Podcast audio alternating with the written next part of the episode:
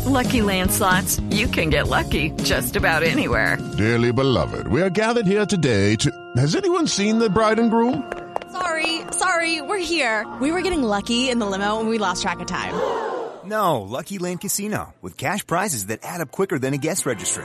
In that case, I pronounce you lucky. Play for free at LuckyLandSlots.com. Daily bonuses are waiting. No purchase necessary. Void where prohibited by law. 18 plus. Terms and conditions apply. See website for details.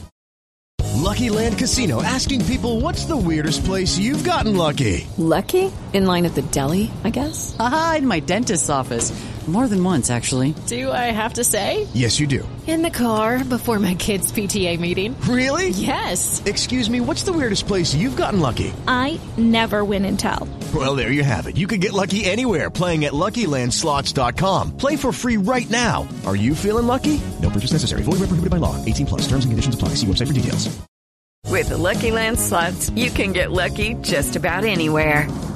This is your captain speaking. Uh, we've got clear runway and the weather's fine, but we're just going to circle up here a while and uh, get lucky. No, no, nothing like that. It's just these cash prizes add up quick. So I suggest you sit back, keep your tray table upright, and start getting lucky.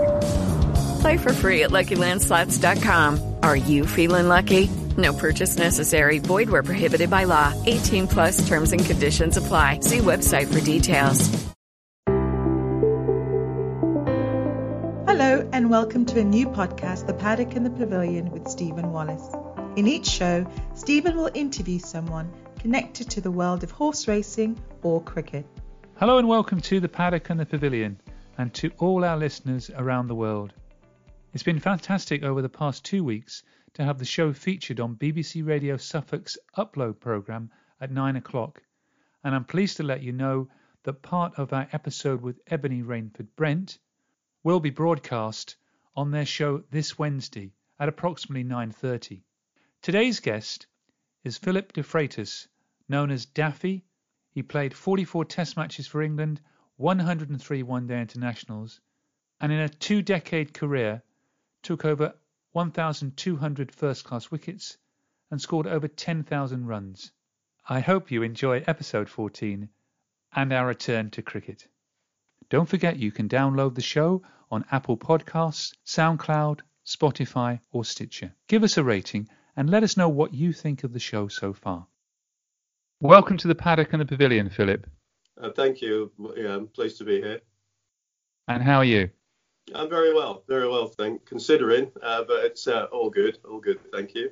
Well, it seems a while since I last spoke to you when you came to the Marchtown Cricket Club dinner in late February a lot has happened since then. Yeah, it's like you said, it seems ages ago really, and uh, it's been a it's been a strange summer really. Uh, the first half we had terrific weather. Uh, unfortunately, there was no cricket, uh, but the second half we managed to squeeze a lot of cricket in, and uh, and I think that you know credit goes to the ECB really. They've they've done terrifically well and uh, managed to get some cricket going.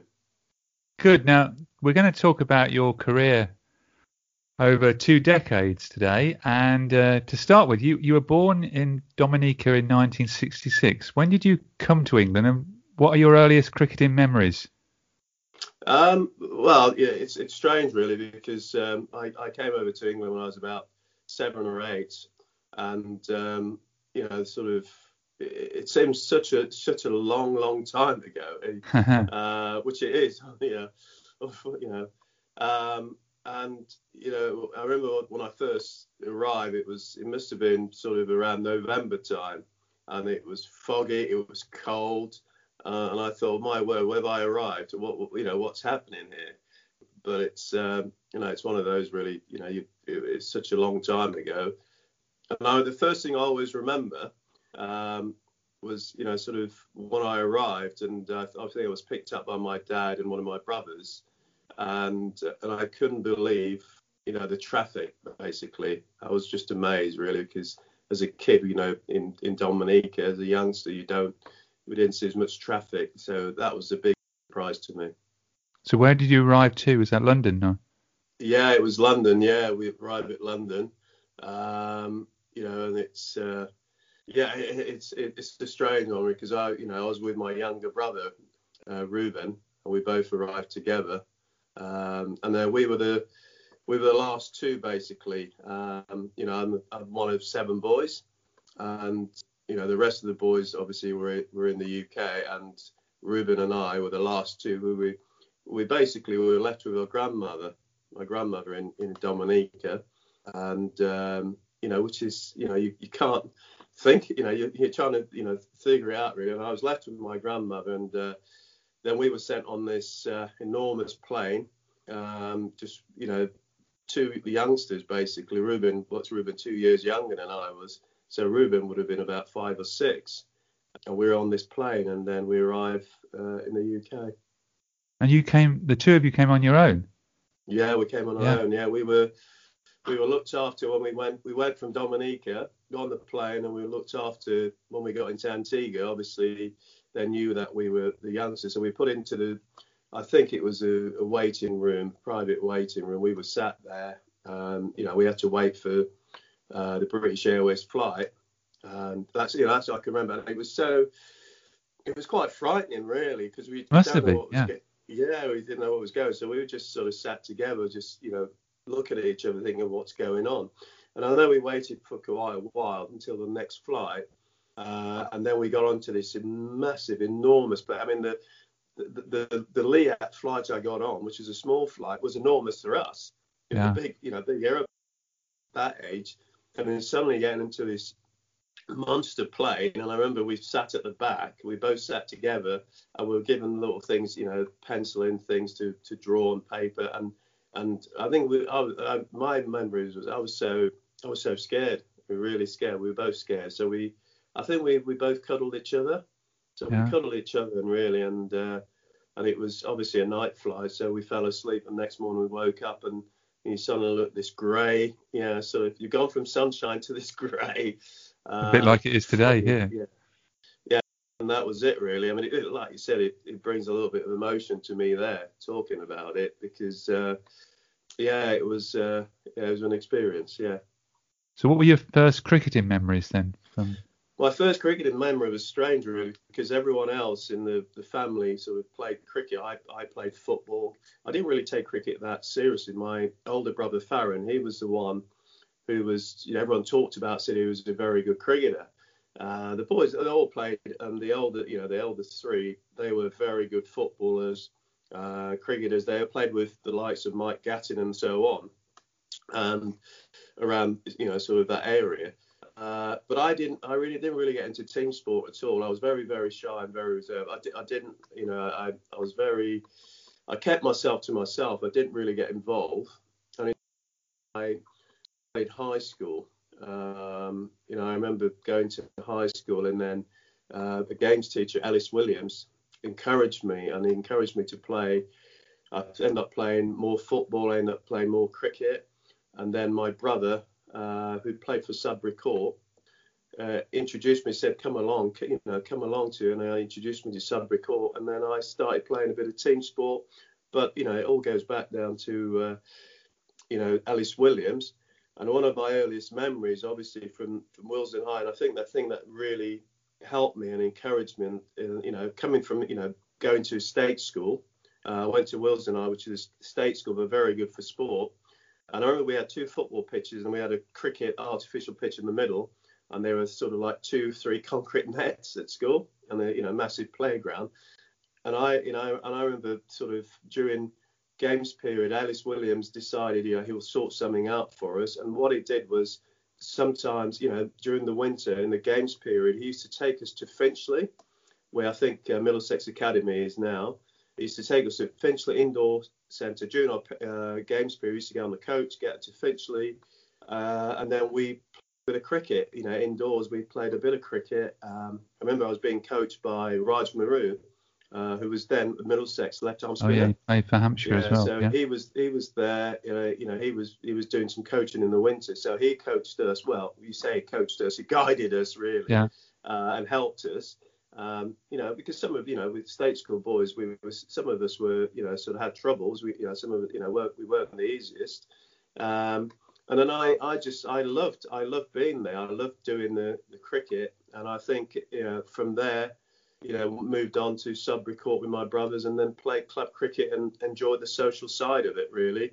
And what I loved about it, you know, you know, playing playing, you know, the, the club cricket then, it wasn't about where you're from, who you're from, you know, what background you are. It was just enjoying playing cricket, really. That was it. And that's what I loved about it.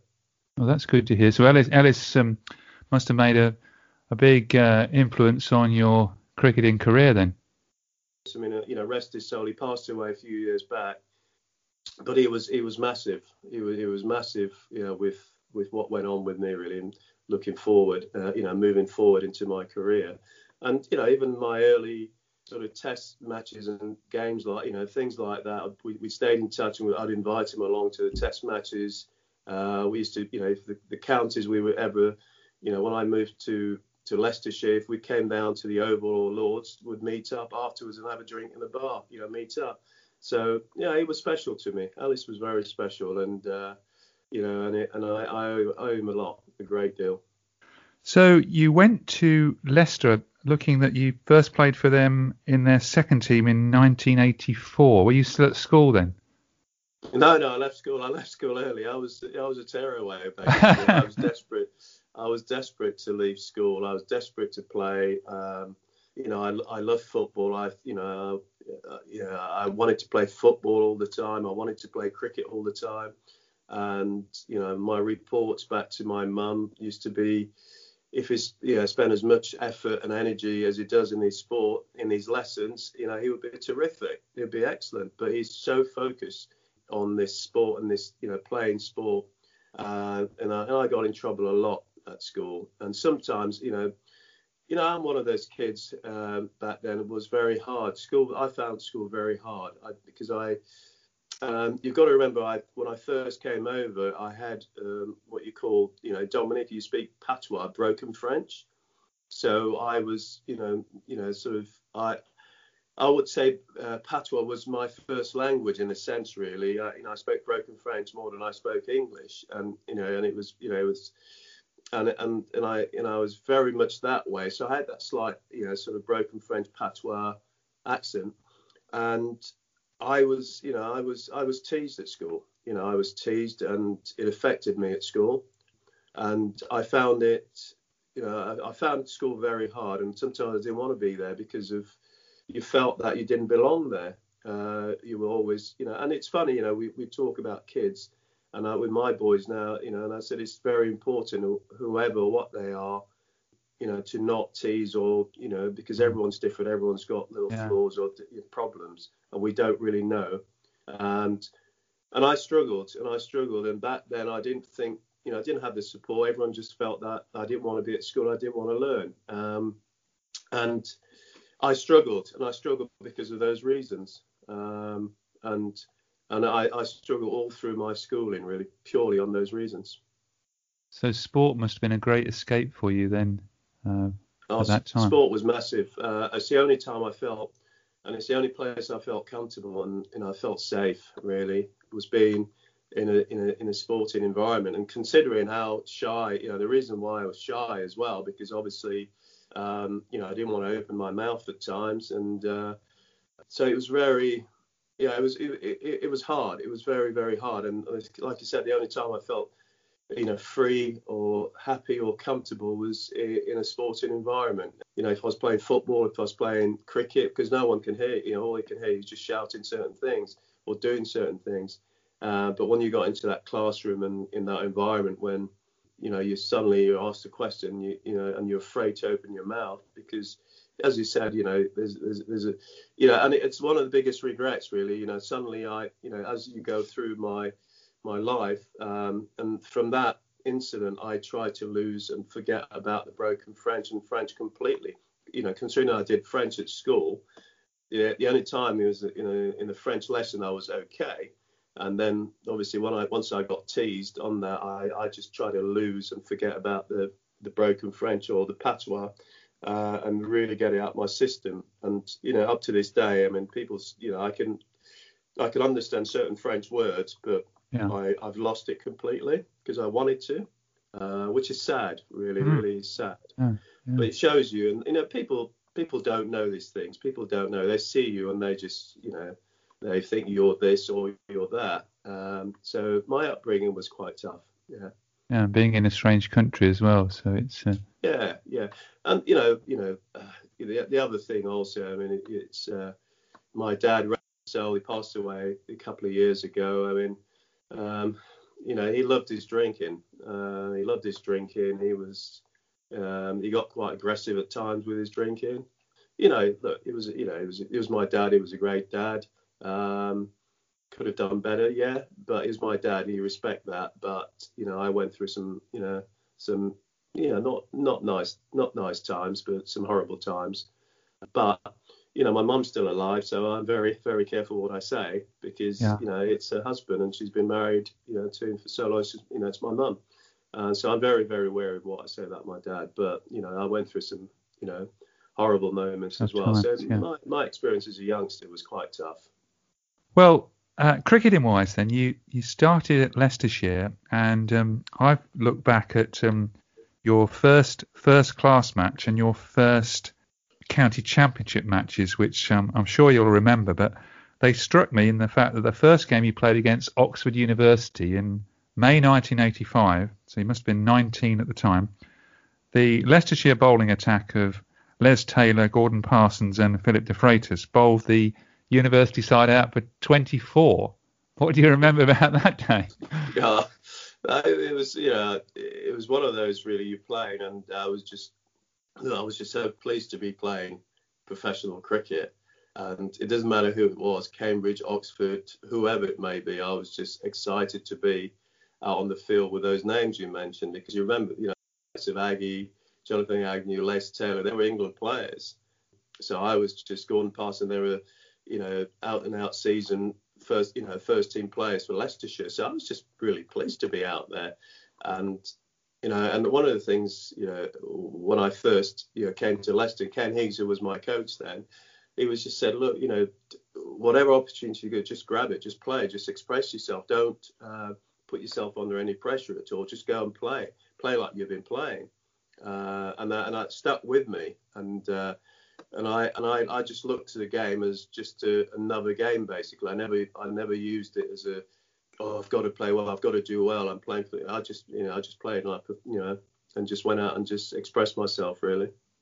Your figures in that uh, uh, demolition of Oxford University was 3.4 overs, two maidens, three for three. So it was a good start. So. Oh, were they all tail enders? I, I, didn't look. I, I, I, didn't actually look that detailed. I know John Carr was playing for Oxford University, but. Oh right, okay, well, yeah. I don't know whether you got well, him out. Got him, that would have been a good, good wicket then. That's right. Yeah.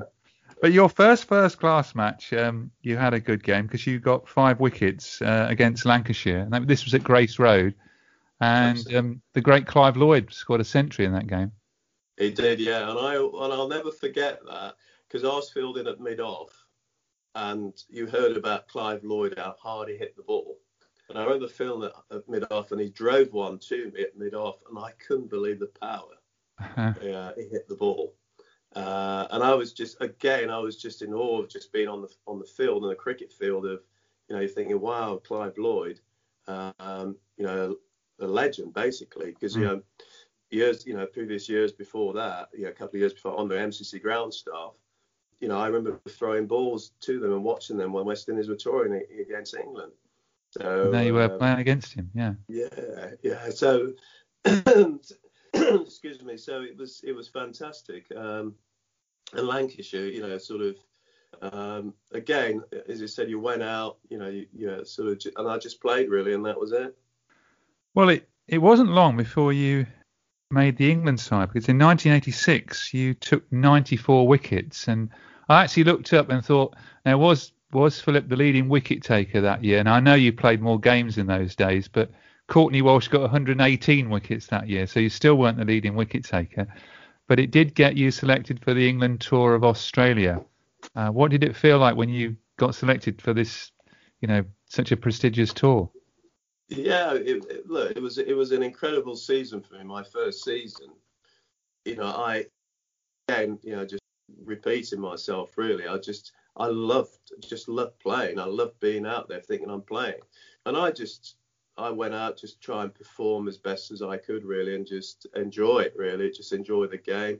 And I remember one of the, the games we played against Kent at um, Canterbury, and one of my first early games really. And I remember I got some wickets in that game, and then I think we was we was we were struggling, and I got my maiden first class hundred as well.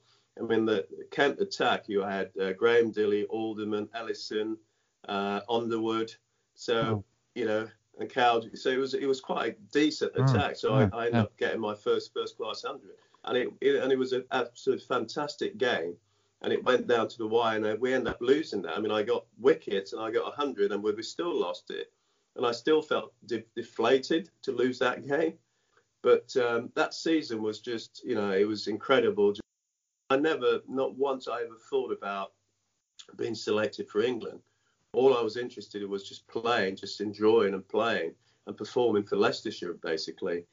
So that the season went really well. It was fantastic, and um, and I remember at the end of the season, uh, we we went out for a, sort of a, a, celebrating drink, really, of a you know a good season.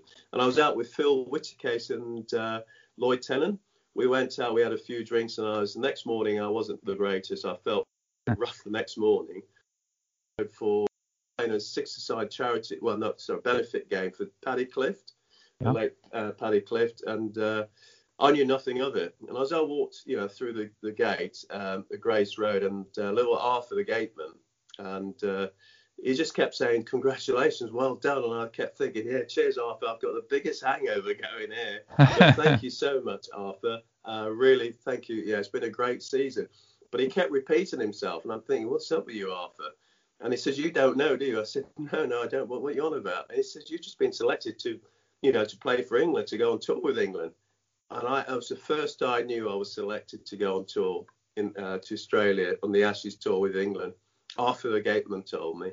I suppose in um, those days it just came out on the radio, and then oh, you weren't just, listening, yeah, yeah, yeah, yeah, people knew before you did. So, uh, yeah, so Arthur knew before I did. So, uh, and that was it really.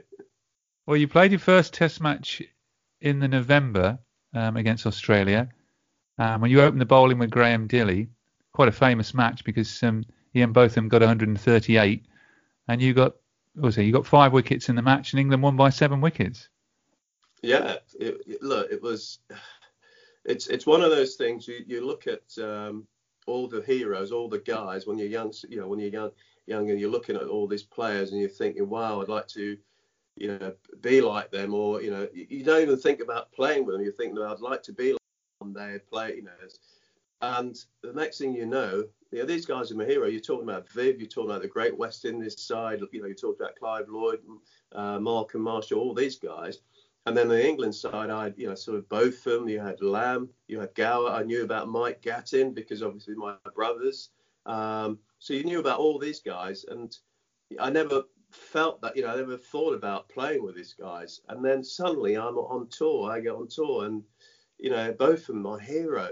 You know, I'm, you know, the first the first two weeks of the tour, I'm sharing room with my hero, and then so and then you, you get into the test match, and the first test match, and I share a I don't know what the partnership was between Botham and myself, but I was he got his hundred, and the way he smashed it around, I was, I, you know, uh, winning the test match.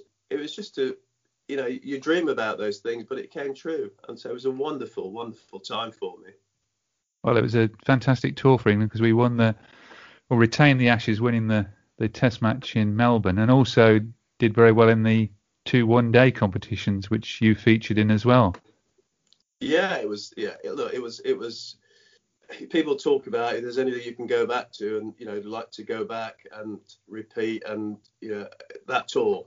You know, I'd love to do it over and over again because it was such a fantastic four months and, and I'm sure, like the, the, the, present England side who won the World Cup and how their preparations through the years have gone and how they've been, uh, and they've got that bonding. Um, it was very much that way, you know, out there for four months as a family, and we played, and you know, we, we, we were just, you know, we, we were also we were on the dogs when we went out, and you know, there were reports of you know, we couldn't bat, we couldn't fill, we couldn't bowl. Well, and that right, was from yeah. my mate Scoot yeah. Martin Johnson and and we literally turned it round, and it was it was you know, amazing tour, and it, it it was full of fun. You know, it was full of fun. I think um, Gatting as a as a leader and his man management, I thought was was terrific. Uh, Mickey Stewart was the coach. I mean, to allow you know the big boys, the Bothams, the Gowers. You know, also Gowers my my county captain. Mm, so yeah. um, you know, and to allow these guys the freedom, you know, the start of the tour where you know it was a bit relaxed, more relaxed. We were preparation before the test matches to allow them that freedom. That freedom uh, was you know was brilliant. And then when we came to the real thing, you know, it was fantastic. They responded. It was awesome, absolutely brilliant. Well, the one day form must have um, led the side to, in just over about a year's time, when you then reached the World Cup final against Australia. Is that a game we should have won as well? Yeah, look, you know, it's it, look, it, it, we did win it. Um, yeah, I felt we should have won it. Um, it's one of those we should have won it, um, but we didn't. Australia won it, and and I I as much as I, I am very disappointed about the whole thing, uh, you look back and you think, well, you can't change things. It's happened. Uh, but I was, I think we all were gutted. Really, we felt that we had the game and we should have won it. Yeah, in 12 months you've won the won the Ashes and featured in a World Cup final. So you've yeah had a pretty dramatic start to your uh, international yeah, career. Yeah, it was yeah. sort of you say you dream about these things, don't you? You dream about it. Now you moved to Lancashire in 1988, highly successful one day side. Why did you move to them at that time? Well, it was it was strange really. You, you talked about Clive Lloyd. Um, know, made my debut. I remember Clive Lloyd rang me, spoke to me, and um, said, "Look, you know, uh, David Hughes was captain, and we had Alan Ormrod as coach at Lancashire, and I um, sort of got on really well with Neil Fairbrother. You know, we became good friends. And they approached me and said to me, you know, we'd like you to come to Lancs. And, you know, said, we're building this team. And, you know, we want you, to, you know, you, you're going to be part of this jigsaw, you know, basically. And they, and they explained it. And they said, look, you'll be opening the bowling one week with Wasim Akram and you'll be opening the bowling the following week, possibly with Patrick Patterson. That's not too bad. Player. Yeah. So, and I just thought, well, two guys, you know, wow, I could learn from. Absolutely fantastic. But the other thing was Leicester. I loved, you know, Leicester will always be, you know, it's, it is my home. It's always been my home, uh, my home county. And I just felt Leicester on paper. I thought we were we were fantastic side on paper. If you looked at Leicester, and I just did, I, back then I just didn't feel as if we were together on the field as you know as, as to try and win trophies. I didn't feel we had that. And I felt with Lancs, it's an opportunity. One, you're playing at a test ground. Secondly, you know, it's you, you you're playing with these, you know, opening the bowling with these guys, so it's an opportunity to to learn as well. And and you know, and, you know, and again, I was very good friends with Neil Fairbrother. So, and I think that through it. But I think when when they spoke to me and you know and how they they sold it to me, um, it was it was just decision was made really you know, I had second thoughts. You know, I'm thinking, well, Leicester, given my opportunity, Leicester's my county, and I felt a little bit sort of sad, really, that I had to do it. But I just felt it was part of my, you know, sort of learning and moving on, really, in, in cricket. Look, back then, people people hardly moved counties. They didn't no. move counties, people hardly. So it was always frowned upon, upon as saying, well, he's moved for the money, and um, you know, and I had that. People were saying, oh, he's moved for the money, and to be honest there wasn't a great deal difference as far as money wise. It might have been an extra five grand or, or ten grand or whatever, but it wasn't about it. It was about you know moving somewhere where I wanted to win trophies basically. Which you did. I mean, in 1990 yeah. you did the NatWest and Benson Hedges uh, double, so the two yeah, one-day competitions. Yeah, absolutely. It was you know it was. I had I think I had six seasons at uh, uh, at Lancashire, and uh, they were you know, fantastic seasons, wonderful seasons. Supporters that, you know, the, the, the club itself, the the supporters, you know, the mem, you know, the members, they were they were fantastic, absolutely fantastic. I loved every minute of it. Now, going back to your international career, I was looking up. You played in every home summer between 1987 and 1995. But did you ever feel as though you were established in the in the team? Not once in my career. The only time I felt established in the team is when I reckon I took more than three wickets in an innings. If I took more than three wickets in an innings, then I thought, well, I've got a chance to play the next Test match. If I didn't, then um, I thought there's every chance I'll be dropped. That's a quite, always, a sad re- quite a sad reflection, really, isn't it? Because when I looked up and see that you're playing, if you said to anyone that this this this player played every summer for ten years, you'd say, well, he must have played 80 and 90 Test matches. Yeah, I was, you know, I every time I was dropped, and I think if you look at look it up, every time I was dropped, I didn't take more than three wickets. You know, if, you know, if I didn't take more than three wickets, I was dropped or three wickets or so. It was, I, I, I, it was one of those. You felt that way. You felt if you didn't perform, you're out. Um, and I don't know why. It was. It, it, it, it sort of you look back and you think, you know, the support you needed. You needed support. You needed people arm around you, talking to you. You know, when you go away, explaining to you what you needed to do, what you know, what's needed. And it was basically it was survival it was survival back then. Um, and look, you know, if anyone says there wasn't clicks, they're lying. And you had clicks as well. There's no, you know, if you if you're, you know, mates with so and so, you know, there there was, and I, you know, and I was a very, a very reserved person really. I didn't really get involved too much. I was, I didn't. I just found it uncomfortable at times being in certain situations really, or social wise, and people saw that and looked at that differently but it was. I, I always felt that if I didn't perform, I was I was dropped the next one, and, and it was, and it happened all the time. But the thing that I think the thing that hurt the most really back then was I didn't really get a reason why. You know, I didn't get a reason. There was no explanation of going, and the only thing I ever I, I did was walked away from it. And I was happy to walk away, get away from there, and then go back to my accounting, try to perform, and push myself back in again. And and I, every time I went back to my accounting, I never thought about oh, I'm going to be picked for England. I just performed and then I was picked, and that was it really. Well, it's very disappointing, really, because um, there was obviously no central contracts. But I looked up, even in 1994, you got 30 wickets that summer, and then the following summer, 1995, when you're only 29, you played your last Test match.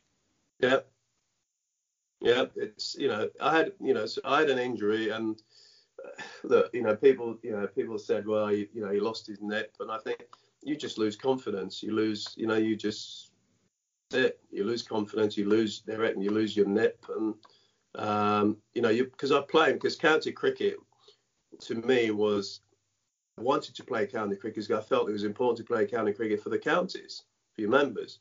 So I always, I was always performing. So when I left a test match, I was always still bowling my 20, 30 overs for my county.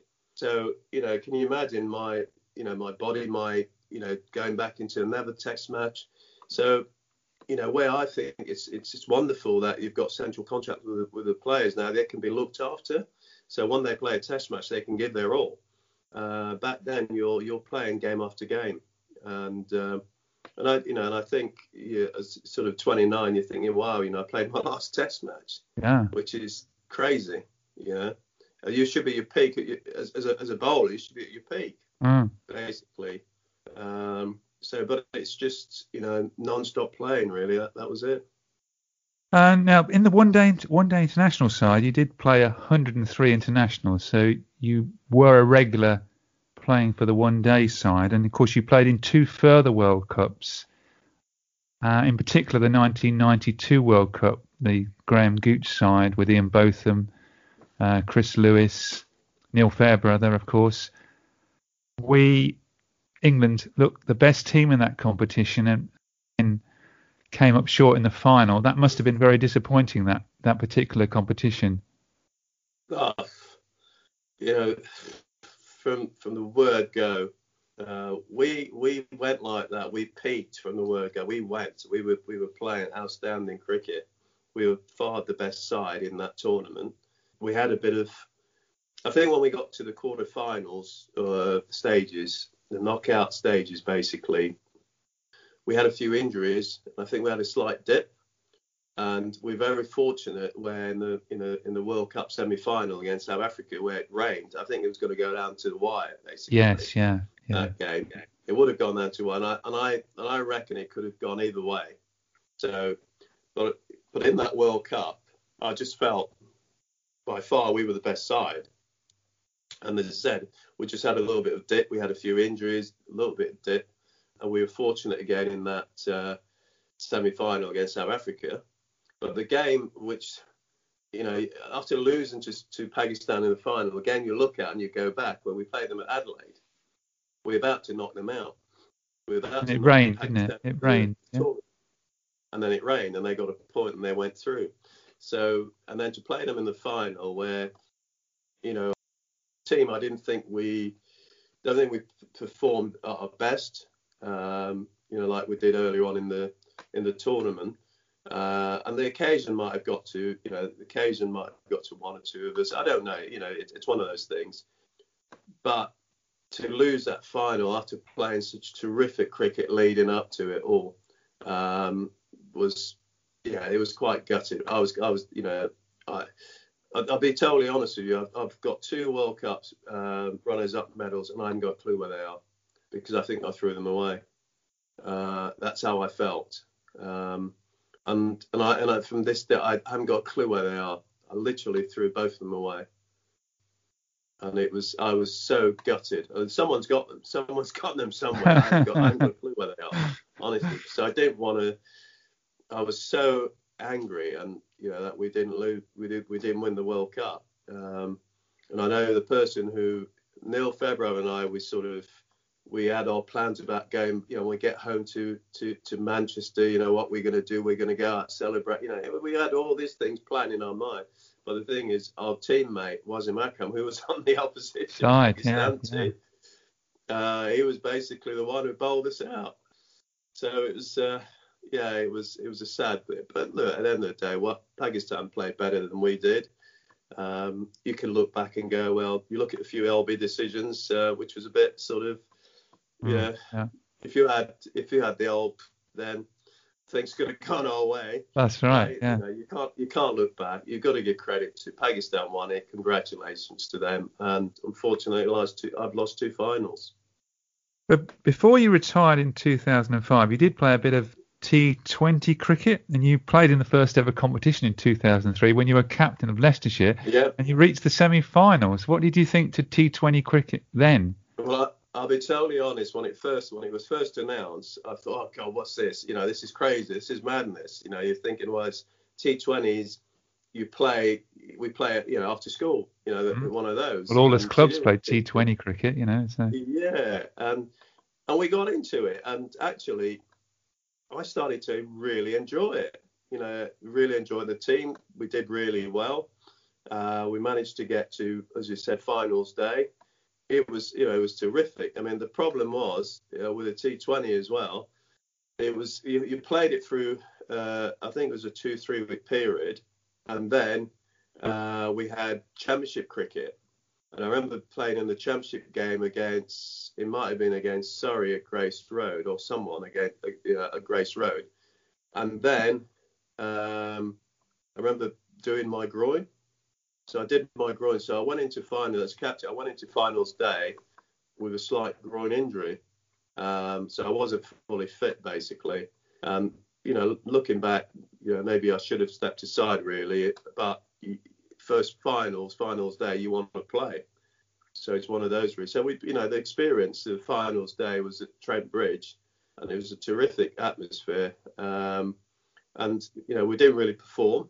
You know, we, I think we batted first. Uh, we didn't really perform, and, and that was it really. Uh, but it was a great experience. So, would you like to play T20 cricket nowadays? I'm sure you would. No, absolutely, absolutely. You'd have been all around the world. You would have been. yeah, but you know, look, you for for what I've done, and what I've achieved, and you know, the the, the great times I've had, the, the you know, the career I've had, the, there's no regrets, and it's great to see the players. It's it's wonderful to see the players earning the money they do now, and you know some players go around the world playing T20. Good on them. Uh, absolutely. Um, good luck to them. So just about your career, what, have you got a favourite ever day's cricket, either playing or watching? Hopefully playing. Favourite ever day's cricket. Um, there's so many. That's nice to have that, are, isn't it? Yeah, there there are so many. Um, to pick a favourite ever days cricket, I mean, you, you, you go back to, you know, my first ever game, um, and it, it, I just loved, I loved the just being out there, just playing, just even sat in the change room with, with the teammates. Um, every every moment, every moment I played, even if when I played club cricket, even I played uh, PCA Masters cricket, I think just sat in the change room, being out there with the guys, they're all my favourite moments because it's it's yeah. If you go back to me as a kid, it's a place I felt the safest and the environment I loved the most. So anything involving cricket, uh, it's it's just it's safe for me. I feel safe, and it's part of me. It's part of my life, and and I, not many people can understand that, but I just loved. I'm passionate about cricket. I'm passionate about giving kids opportunity, and um, you know, I'll try my best. I'll do my utmost, whatever you know I can do. And you know, if anyone ever questioned that, you know, I don't. I, they've got to really look at me, my you know, sort of the journey I've been on and what I've done, and and how I've been involved in cricket and what cricket means to me. And it means the world to me. Cricket's cricket's my life basically. And I love the sport. I love cricket, and it means the world to me. Well, that ties actually very well with my next question, really, about what's been going on since since lockdown, really, with um, opportunities for black cricketers. I spoke to um, Roland Butcher on this podcast about that. And do you think the ECB are now doing enough to improve opportunities for black cricketers? I, th- I think that the, the, ECB have been brilliant. They've been very proactive. Um, I think that you know that, that if you if you look at um, you know I've been asked a question why are there not so many black cricketers now and you know it's a million dollar question really and as I said when I first play, started playing cricket in my family, my dad and my mum, you know, it's sort of with a Caribbean connection with the West Indies, such a fantastic side. Um, it was, in, you know, it's in your blood, it's your DNA. It, it, it, was basically there all the time, so it encouraged you to play cricket. Um, and as I said, I was very fortunate to play cricket. So there was loads, you know, thinking back, there were loads of cricketers, black cricketers around. And I look around now, and there's not many. And it's always, it's the, you know, it's it's a question. Now, you know, if if we if we talk, we can go deep into this, but it's I'm not in a position to to talk about that. All I can all I can say to you, all I can talk to you about my experience and and what I've experienced and what I've seen.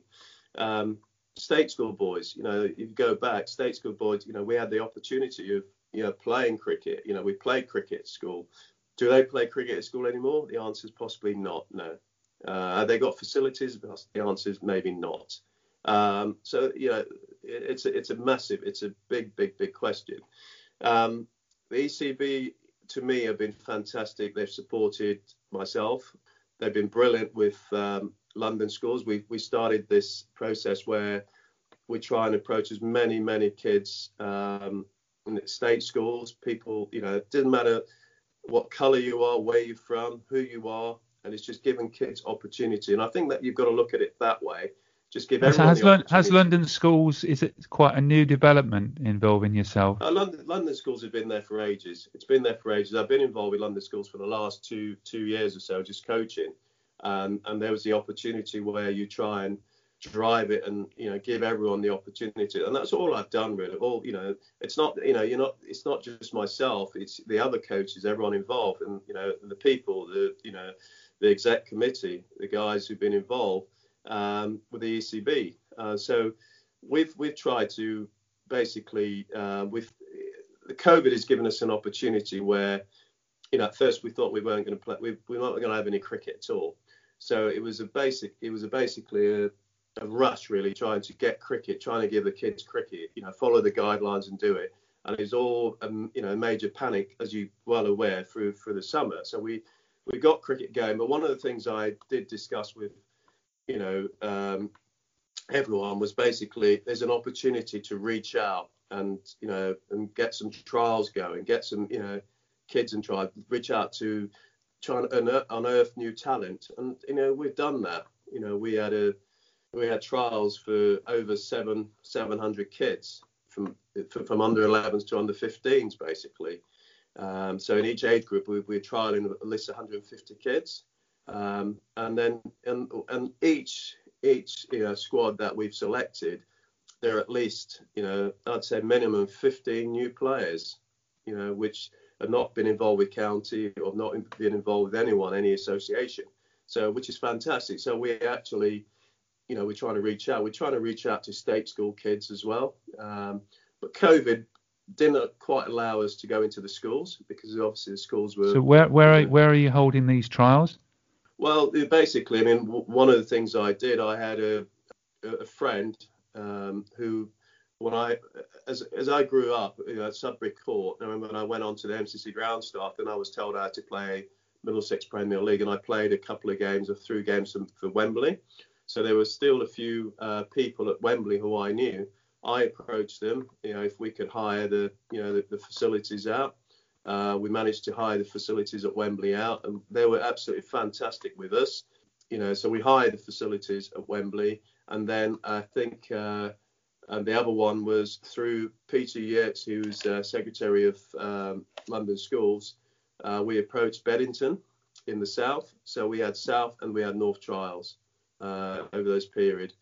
So yeah, it, it's you know it went really well. They were fantastic. Uh, we saw a lot of talent, and the toughest bit, the toughest bit really, uh, and it's always going to be, is you you only select a certain amount of, of the boys. So you know, the, for example, we got 30 in the squads. Uh, we'd love to select 60. We'd love to select 80, but it for winter training and moving forward in games, you just can't. But you know what we did say to the you know to the kids, you can't. The other thing is you can't give feedback to 550 kids. You uh-huh. can't.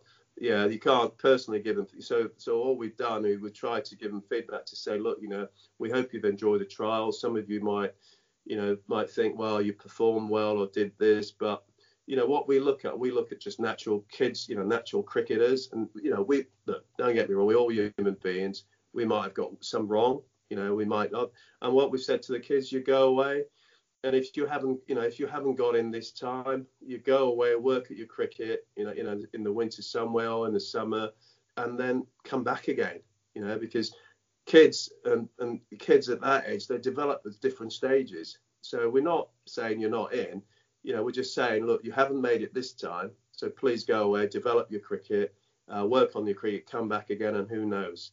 Um, and yeah, in this game, you need a bit of luck as well. But uh, you know, and that's and that's all you can do, and that's you know, and, and that's all we could do. You know, um, the, the, ECB supported the whole thing, and it, you know, it was I, I, thought it was absolutely fantastic. Really, oh, that's, really fantastic. That's great to hear the ECB. You know, it's it's not just words; they're actually actually taking action. And presumably the coaching is going to continue in the winter as well. Yeah, we, are due. Yeah, we're due to start our um, our coaching program. Obviously, uh, with COVID, making sure we, you know, again we follow the guidelines, how many we're allowed, and because it's on the 15s, you know, it's, it's the youngsters. I think we, I think we're okay at the moment, but we just got to keep up with, see what you know happens with the government. You know, it could all go, it could all shut down at any stage mm, at the moment. Yeah. But but at the moment, I think we, we're due to start fairly soon, uh, and we're really looking forward to seeing you know the new players that we've unearthed to see what they're like. Um, and but you know again as a as a coach and as a youngster and being through the experience I've been, there, there are going to be kids who who are very unhappy or you know they haven't made it. And it's part of sport, I'm afraid. It, it does happen, but you, you, you just don't give up. You don't give up. Uh, for God's sake, you know, look, I'm, I'm a prime example of all that you know, I was dropped 14 times by England. You know, I didn't play any representative cricket when I was a youngster. You know, because purely the school I went to, when I started playing cricket, um, you know, I went, I'd go to trials, and you know, you just felt like you pushed to one side because one, the school you're from, where you live, you know, and I, I, I tried, you know, I tried not to look at it in a different way, apart from, you know, well, do you know what? I've just got to keep going just got to keep going, and somewhere down the line, you know, my talent will show and it, will happen. And that's all. You know, you I, I, I do feel for the kids who haven't made it, you know, but I, I think it's important where the kids who haven't made made it is to get the right guidance, is to get the right information to them. But that just that's not from just us. We can only give you certain advice. That's from the parents. The parents have got to say, well, you know, you didn't make it this time, well, we'll keep going, and next time you will. And if you take that sort of attitude, then your kid, the next time, who knows what's going to happen. It sounds like there, there's obviously the interest there and, and the talent. So will some of those uh, people, these young players, go to go across to the counties at some point as well? Hopefully. Well, the whole idea of, of London School is develop. We, we develop those players. We see players that, you know, are, are, not involved in the counties. If there are players involved in the counties, we say, right, you stay with the counties. We've got that relationship now with all four counties, uh, Middlesex, Surrey, Kent, and Essex. So if they're, you know, if they're involved with them, they're, yeah, they're, involved with those counties.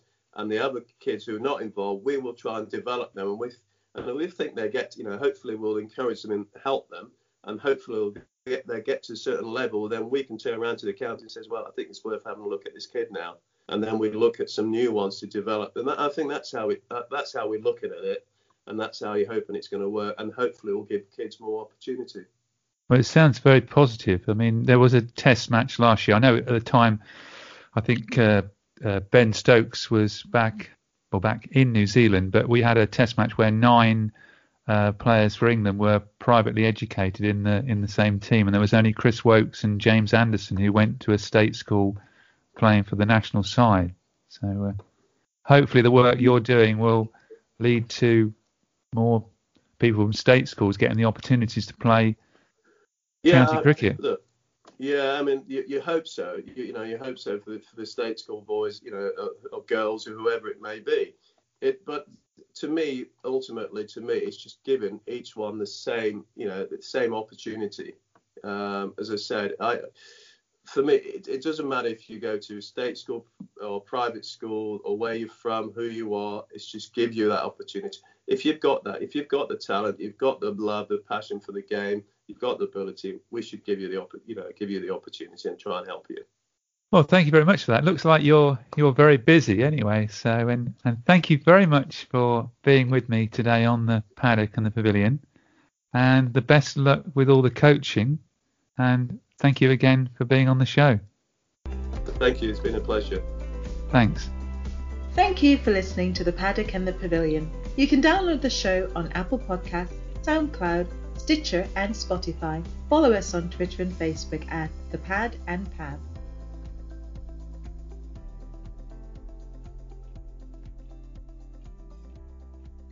Sports Social Podcast Network.